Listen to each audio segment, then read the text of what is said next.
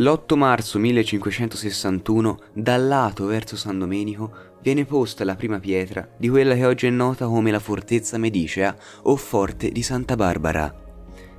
L'inizio dei lavori si tiene alla presenza dell'autorità e dopo aver celebrato una messa solenne, come si legge in una lettera inviata dal governatore Angelo Nicolini al Granduca Cosimo primo.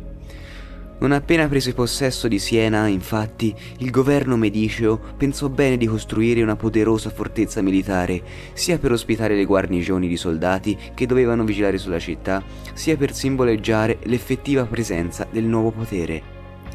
In quel luogo si ergeva precedentemente un forte chiamato Cittadella, fatto edificare dall'imperatore, nonché re di Spagna, Carlo quinto, nel millecinquecentoquarantotto, nel tentativo di assoggettare la Repubblica senese e farne una piazzaforte imperiale nell'Italia centrale.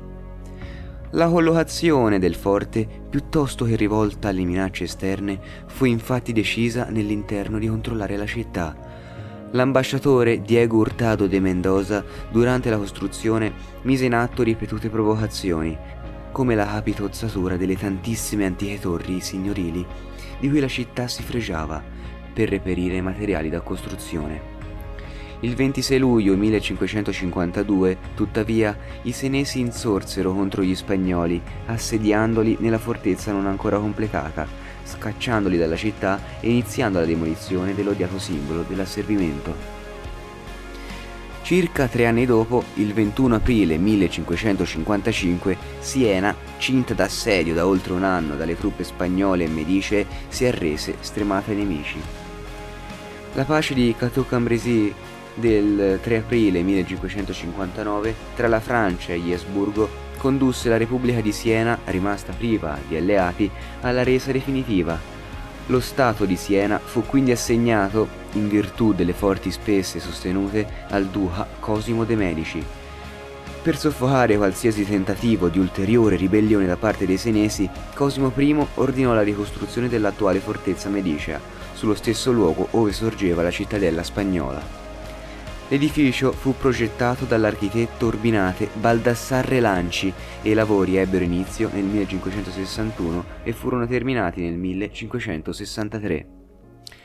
A forma rettangolare e completamente in laterizio, ai quattro angoli sono addossati enormi bastioni arrotondati, detti di San Filippo, la Madonna, San Domenico e San Francesco, dove possiamo vedere lo stemma della famiglia Medici.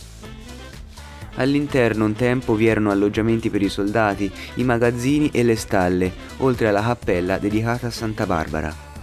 L'accesso alla struttura veniva garantito da un ponte levatoio che scavalcava un fossato pieno d'acqua, il quale si sviluppava lungo l'attuale viale della Vecchia e lungo il lato che arrivava fino allo sperone detto di San Domenico, per essere rivolto verso la basilica.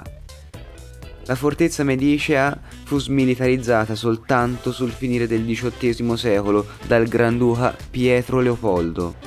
Da quel momento lo spazio antistante la lizza, dove si svolgevano le esercitazioni militari, fu convertito in giardino ed entrò a far parte dei luoghi della vita pubblica senese.